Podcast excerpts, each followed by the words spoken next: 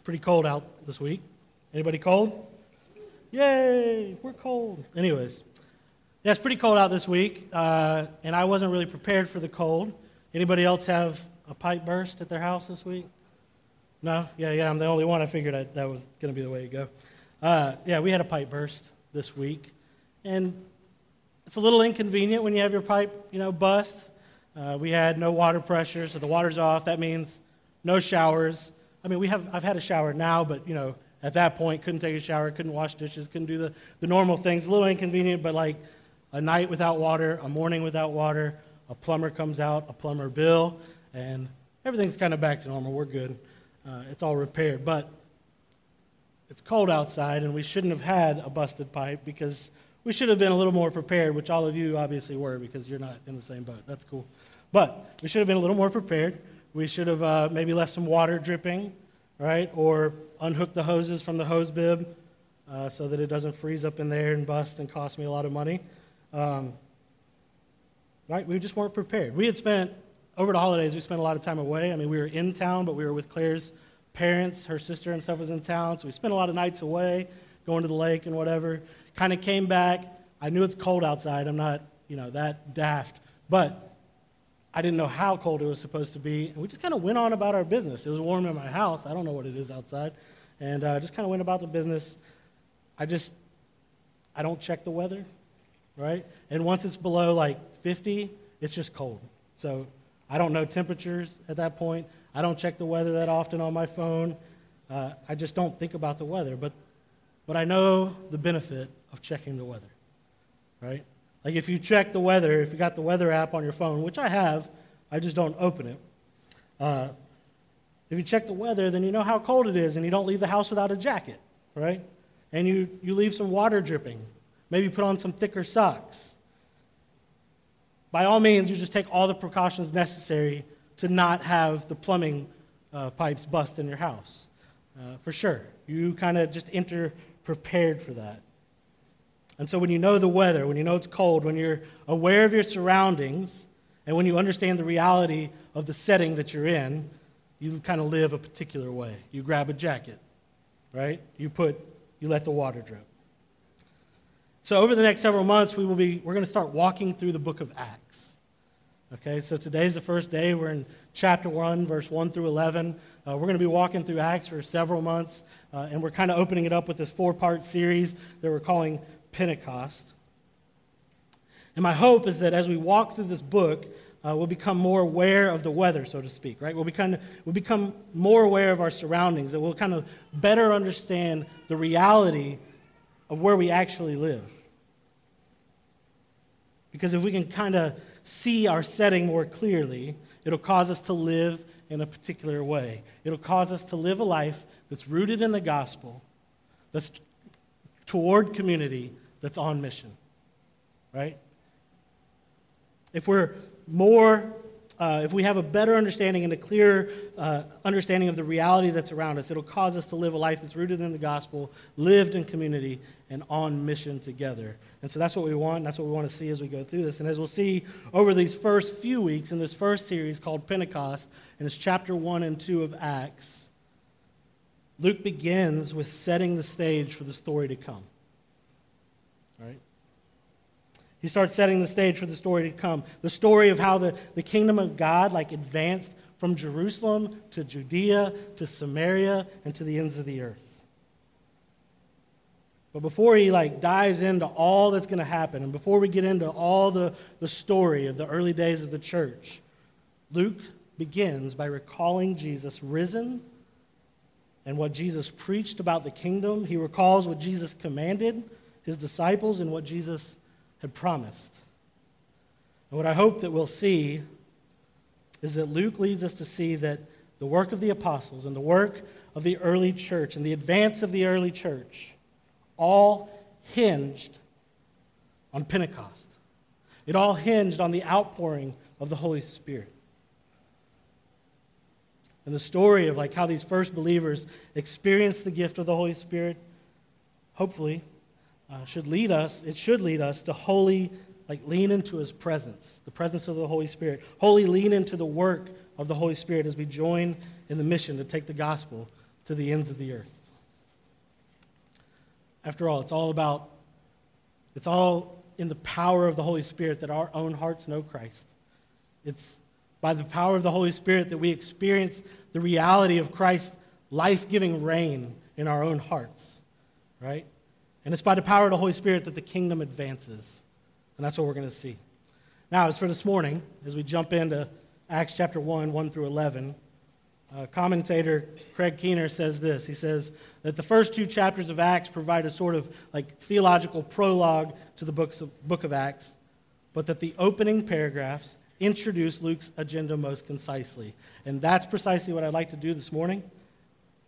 Just concisely introduce the book of Acts, which will take us through the better part of this coming year. So we're going to start just by reading Acts 1 through 11, and then we'll jump in a little bit. Acts 1 through 11. In the first book, O Theophilus, I have dealt with all that Jesus began to do and teach, until the day when he was taken up, after he had given commands through the Holy Spirit to the apostles whom he had chosen. He presented himself alive to them after his suffering by many proofs, appearing to them during 40 days and speaking about the kingdom of God. And while staying with them, he ordered them not to depart from Jerusalem, but to wait for the promise of the Father, which he said, "You heard from me, for John baptized with water, but you will be baptized with the Holy Spirit not many days from now." So when they had come together, they asked him, "Lord, will you at this time restore the kingdom of Israel, or to Israel?" And he said to them, "It's not for you to know the times or the seasons that the Father has fixed by his own authority, but you will receive power when the Holy Spirit has come upon you, and you will be my witnesses in Jerusalem, in all Judea, and Samaria, and to the ends of the earth." And when he had said these things, as they were looking on, he was lifted up, and a cloud took him out of their sight. And while they were gazing into heaven as he went, behold, two men stood by them in white robes and said, "Men of Galilee, why do you stand looking into heaven? This Jesus, who was taken up from you into heaven, will come in the same way that you saw him go into heaven."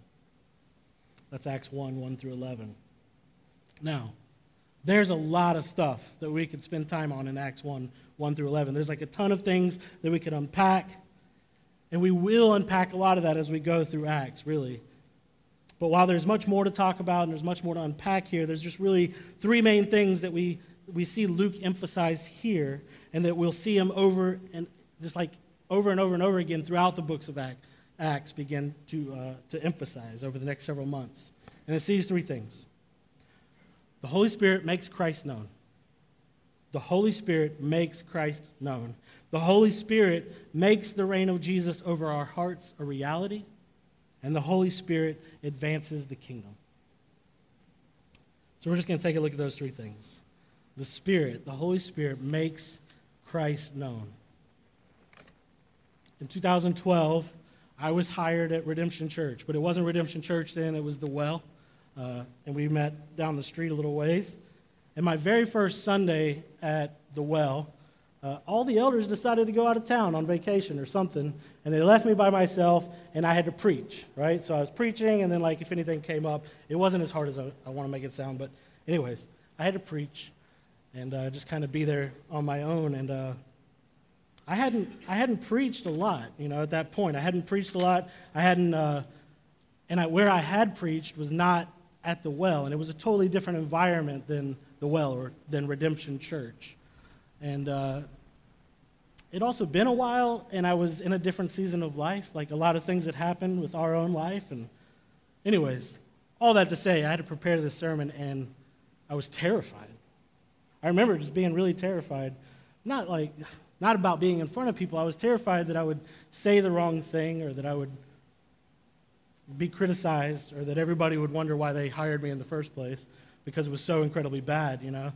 So I was getting a little worried, getting pretty scared about it, and I just remember as I'm going through this, what I was preaching on is this first point, basically. I mean, I was preaching on a little more than that, but that the Holy Spirit makes Christ known.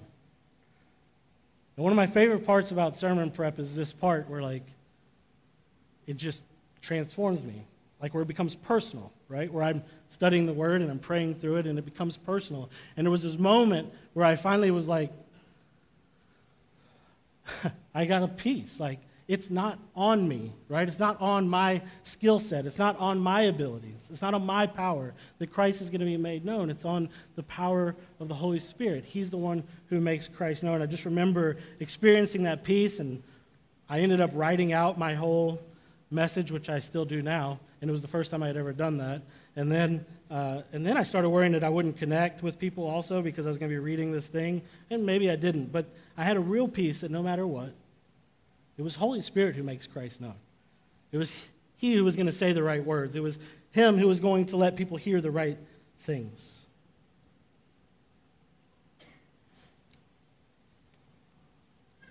Oops, sorry. Here in Acts 1, I think we see this truth several times over. And we're going to see it again throughout the book of Acts. But look at Acts 1:6. After the resurrection of Jesus and before his ascension, the disciples start asking this question, will you now restore the kingdom to Israel? Right? Jesus has just spent years with them, teaching them about the kingdom of God that he's ushering in. Like we spent all this time in Matthew, just not that long ago, right? We spent all this time in Matthew. Jesus is teaching them about the kingdom that he's bringing in. Jesus has made it clear that what he's doing is much bigger and much more expansive than simply restoring earthly power to Israel. He himself is king, and he's ushering in a kingdom where he reigns over and above all earthly kingdoms and for all people. And the disciples, like, still don't get it, right? But then Jesus says this in verse 8. You will receive power, and another word for power there is ability. You will receive power, you will receive ability when the Holy Spirit has come upon you, and you will be my witnesses. In other words, Jesus is saying, you don't get who I am yet. I mean, you've seen some pretty neat stuff. You've seen me come back from the grave, and you're bought in, you're following me, but you still don't fully get it. But when the Spirit comes, He'll give you firsthand knowledge of the actual reality of who I am, and you'll be my witnesses. You will be able to give testimony to who I am. And the disciples still didn't understand who Jesus was, but when the Spirit came, they did, which we'll see in a couple weeks. And this is the thing that I want us to see this morning as we begin to dig in over these weeks and months, is that the Holy Spirit is who makes Christ known. It's the Holy Spirit who makes him known. So it's not my ability and my power and my strength to be able to preach the gospel. It's not on your ability and your power and your eloquence as you go from this place and share the gospel with others. It's not based on that. It's the Holy Spirit that changes hearts, right? It's the Holy Spirit that makes Christ known. Certainly we go with the gospel on our lips, but it's the Holy Spirit that actually makes Christ known and makes us witnesses. Not just witnesses as in we'll hand out tracts, witnesses like we know who he is because we've experienced who Christ is. It's the Holy Spirit who makes Christ known. The second main thing that I think Luke emphasizes is that the Holy Spirit makes the reign of Jesus as king over our hearts a reality. We don't have to spend a lot of time on this point because it's very connected to the first point, that the Holy Spirit makes Christ known. But the disciples with Jesus still had hearts dedicated like to blessing Israel. Like we see that in that question they asked. Like, is it going to be time? Is this the time where you're going to restore the kingdom to Israel? The disciples with Jesus still had a heart dedicated to blessing Israel and not the nations. It's, in my opinion, like one of the greatest misunderstandings of Israel throughout their history and throughout the Old Testament that we see. Like, while God had chosen them and that he loved them and that they were his people. They were always meant to be a priesthood, to like take and share the goodness of God and the glory of God with the nations. That's what he chose them for. But they could never get past the needing and the desire to be like on top, to like take that privilege or that chosen title upon themselves and make it for themselves and keep them on top. I think like as we look through the Old Testament even and through the story of Israel seems fine with blessing the nations, so long as they were bowed to the power of Israel, right? And unfortunately, I think this is still prevalent today, like in American Christianity.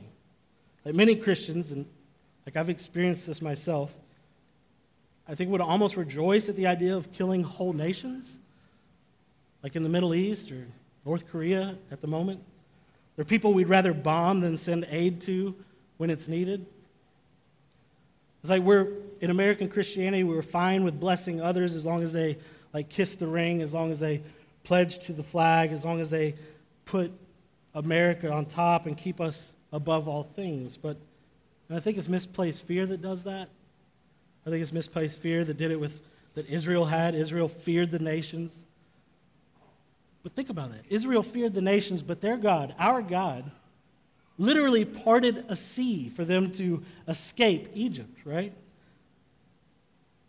Like they might look like they have horses, they have chariots, but we will trust in the name of our Lord. But Israel over and over and over again feared the nations above fearing God.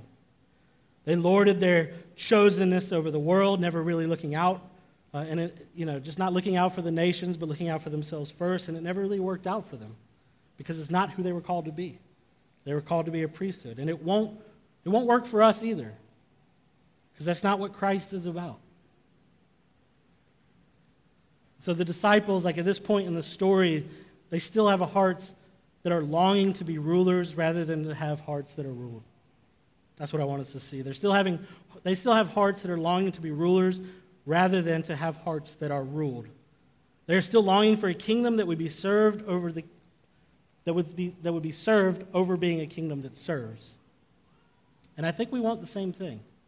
Like not just America like as a nation, but we all want that, right? Like earthly powers, earthly kingdoms, our idols will always be at work to keep people out and to keep people below us. But a heavenly kingdom is always expanding. It's always expanding to bring more people in and to exalt them as heirs with Christ. Right? An earthly kingdom keeps people down, and the heavenly kingdom lifts people up with Christ. That's what we would do. That's what the Hebrew people did. But the Holy Spirit, and this is the point, but the Holy Spirit makes the reign of Jesus over our hearts a reality. He changes our hearts. He shows us who Christ is, and when we see who Christ is, it changes our hearts and gives the reign of our hearts to Christ, right? Because he makes Christ known, and he opens the eyes of our heart to understand the truly good news of going last and of living a life that's given. And I think we'll see that. It's evidenced throughout Acts. It's foreshadowed here in Acts 1. The Holy Spirit makes them witnesses, right? The Holy Spirit changes their allegiance from Israel to Jesus. And the Holy Spirit could change our allegiance from America or whatever it is to Jesus first and foremost. He could take our allegiance from whatever idols we have on top and change it over to Jesus and give Jesus the reign of our hearts. It's the Holy Spirit that does that work. We see that he does that work in this passage because we know in advance here that the disciples didn't go on through the book of Acts to Jerusalem and to Judea and to Samaria and to the ends of the earth waving an Israelite flag or waving a flag for their Hebrew nation. They went spreading the fame of Jesus. That's who had their hearts. That's who had the allegiance of their hearts over all things. They didn't go spreading the nation. They went spreading the fame of Jesus. Their hearts were changed when the Spirit had come upon them. The Holy Spirit makes the reign of Jesus over our hearts a reality. And this is the last point. It's also still connected. The Holy Spirit advances the kingdom of God. The Holy Spirit advances the kingdom of God, and he does it through us. These are the last words of Jesus while physically on earth before he ascended in verse 8. Be my witnesses in Jerusalem and in all Judea and Samaria and to the ends of the earth. Those are Jesus' last words before he ascended into heaven. And so it's calculated. He knows what he's doing. They have a weight to them because they're his last words. It's the last thing that he said physically to the disciples. And such calculated last words weigh heavy. They must be important, right? But he didn't just tell them to go, did he? Like if you look back in verse 4, Acts 1, verse 4. Jesus ordered them to wait for the promise of the Father, which he said, you hear from me. For John baptized with water, but you will be baptized with the Holy Spirit not many days from now. It all hinges on Pentecost. It all hinges on the outpouring of the Holy Spirit. It all hinges on the work of the Holy Spirit.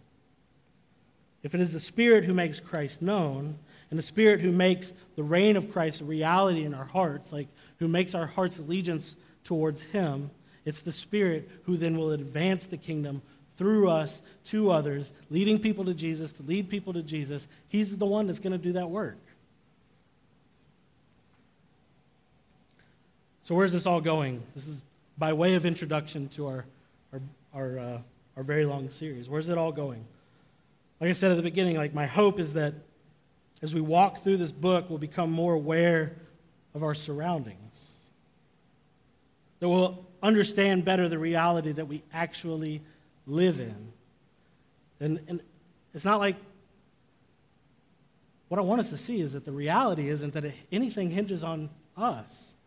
Like it hinges on the Holy Spirit, and He's here, and He's in you, and He indwells you, and He's working through you to make Christ known to your own heart, to make Christ known to others, to make Christ known to the ends of the earth. The Holy Spirit is here, and He's doing that work. And if we don't realize that reality, then we won't operate in it.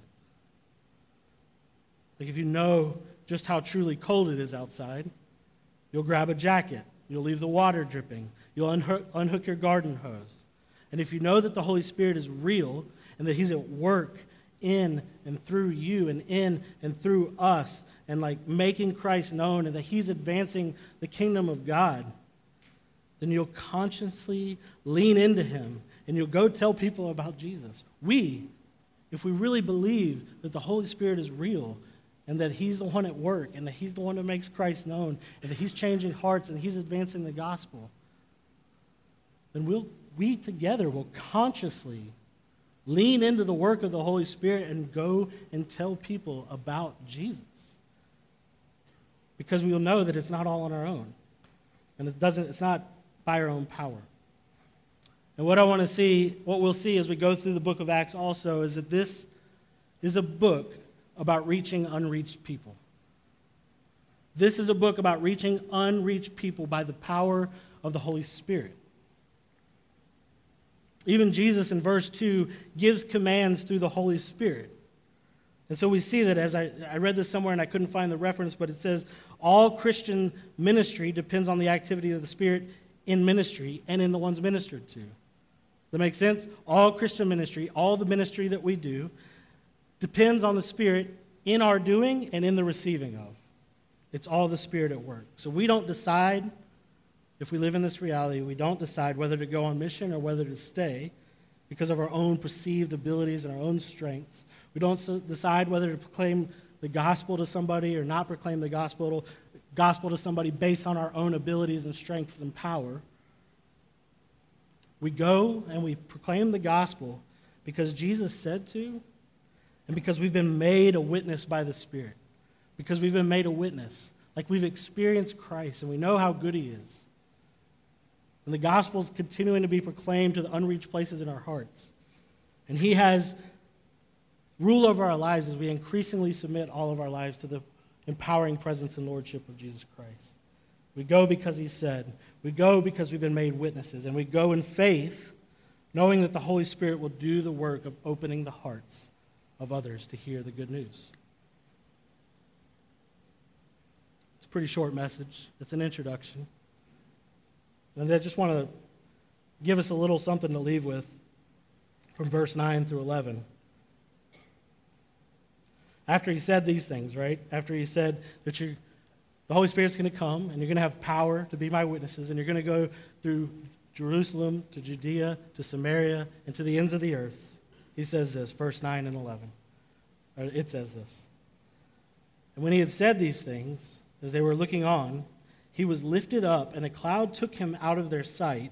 And while they were gazing into heaven as He went, behold, two men stood by them in white robes and said, Men of Galilee, why do you stand looking into heaven? This Jesus who is taken up from you into heaven will come in the same way as you saw Him go into heaven. I just kind of like that question. Why do you stand around looking up? He's coming back. Like we just spent all Christmas talking about that in the Advent season, that he's come, that he's with us, and that he's coming again. Don't stand around looking. He's coming back. Go do what he said to do. So today and like throughout this year, we talked a little bit about this last week, about walking towards outsiders and praying continually as a church this year. As we kind of introduce Acts and we begin walking through this book and seeing how the Holy Spirit advanced the kingdom in those early days of the church. My hope is that we lean into his work. Like we just kind of like take a moment from this first chapter and this first passage like to posture ourselves together toward mission. To posture ourselves like leaning into the Holy Spirit and to his work. Like let's lean into the Spirit together, continually praying together. There's several items in the bulletin. They'll be there all week, all year. We want you to continue to pray with us as we pray for downtown and we pray for missionaries and we pray for things at Redemption Church. Pray continually together, leaning into the Spirit and increasingly submitting all of life to his lordship. And I want us to posture ourselves as walking toward outsiders. This is a book about reaching unreached people by the power of the Holy Spirit. Let's walk towards outsiders. And I want us to remember the promises of our King and Lord Jesus Christ, that he's with us and that he's coming back. So we don't have to stand around waiting and looking. We can go do what he said he would do. Go do what he told us to do, because he's doing the work that he said he would do, and we're invited along. We're going to move into a time of response, as we do each week. And in this time, the band will come and they'll lead us in worship. It's a time for you to pray. It's a time for you to worship together. It's a time for you to reflect. We'll also take tithes and offerings. We just have a basket in the back where you can drop those as we worship. And then also every week we come down this aisle and we go either way, and you take the bread and you dip it in the wine or juice as we take communion. And this is a reminder. We remind each other and proclaim to one another the good news of Jesus Christ, that he is who he says he is, that he's done what he said he would do. Right? And we keep Jesus Christ exalted and as we proclaim him to one another. And so if you're a Christian, whether you're a member of this church or not, we invite you to come and take. If you're not a Christian and you don't believe that, then just don't come. We ask you not to come because we don't want you to say things that you don't believe. Instead, we want you to hear, like, this is the good news of the gospel. Jesus Christ is God, and he has come, and he's with us, and he's coming again, and he's making us, like, bringing us along in the work of restoration that he's doing, and he's reconciling all things to himself and to each other. And so you're invited in on that. You're invited in on that life, and we want you to hear about Jesus. So hear what we're saying as we take the bread and dip it in the wine and juice and take it. And if you would like to talk to somebody about taking Jesus as your Lord and Savior, we're available for prayer in the back. Grab somebody to pray with. We'd love to pray with you and talk with you. Would you pray with me? Our Father, we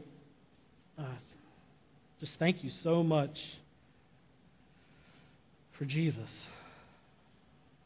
And I thank you so much for the Holy Spirit, who's done a work in our hearts to make us even to see what a great gift Jesus is for us. And even still, I don't think any of us know just how great a gift we've been given through Christ. But your Holy Spirit just continues to minister to our hearts, continues to sanctify us and making us more like Jesus and making us know more about Jesus and about how he wants to be our friend forever. I thank you for the work of the Holy Spirit in my life and in the lives of your people here at Redemption Church, that you've made yourself known to us as our Father, that we know we are sons and daughters of God and brothers and sisters together through Christ. Father, I pray that your Holy Spirit would just do a work in binding us together in unity so that this body would lean into the Holy Spirit together as we posture ourselves on mission and allow you to do the work of advancing the gospel in our city. In Jesus' name we pray. Amen.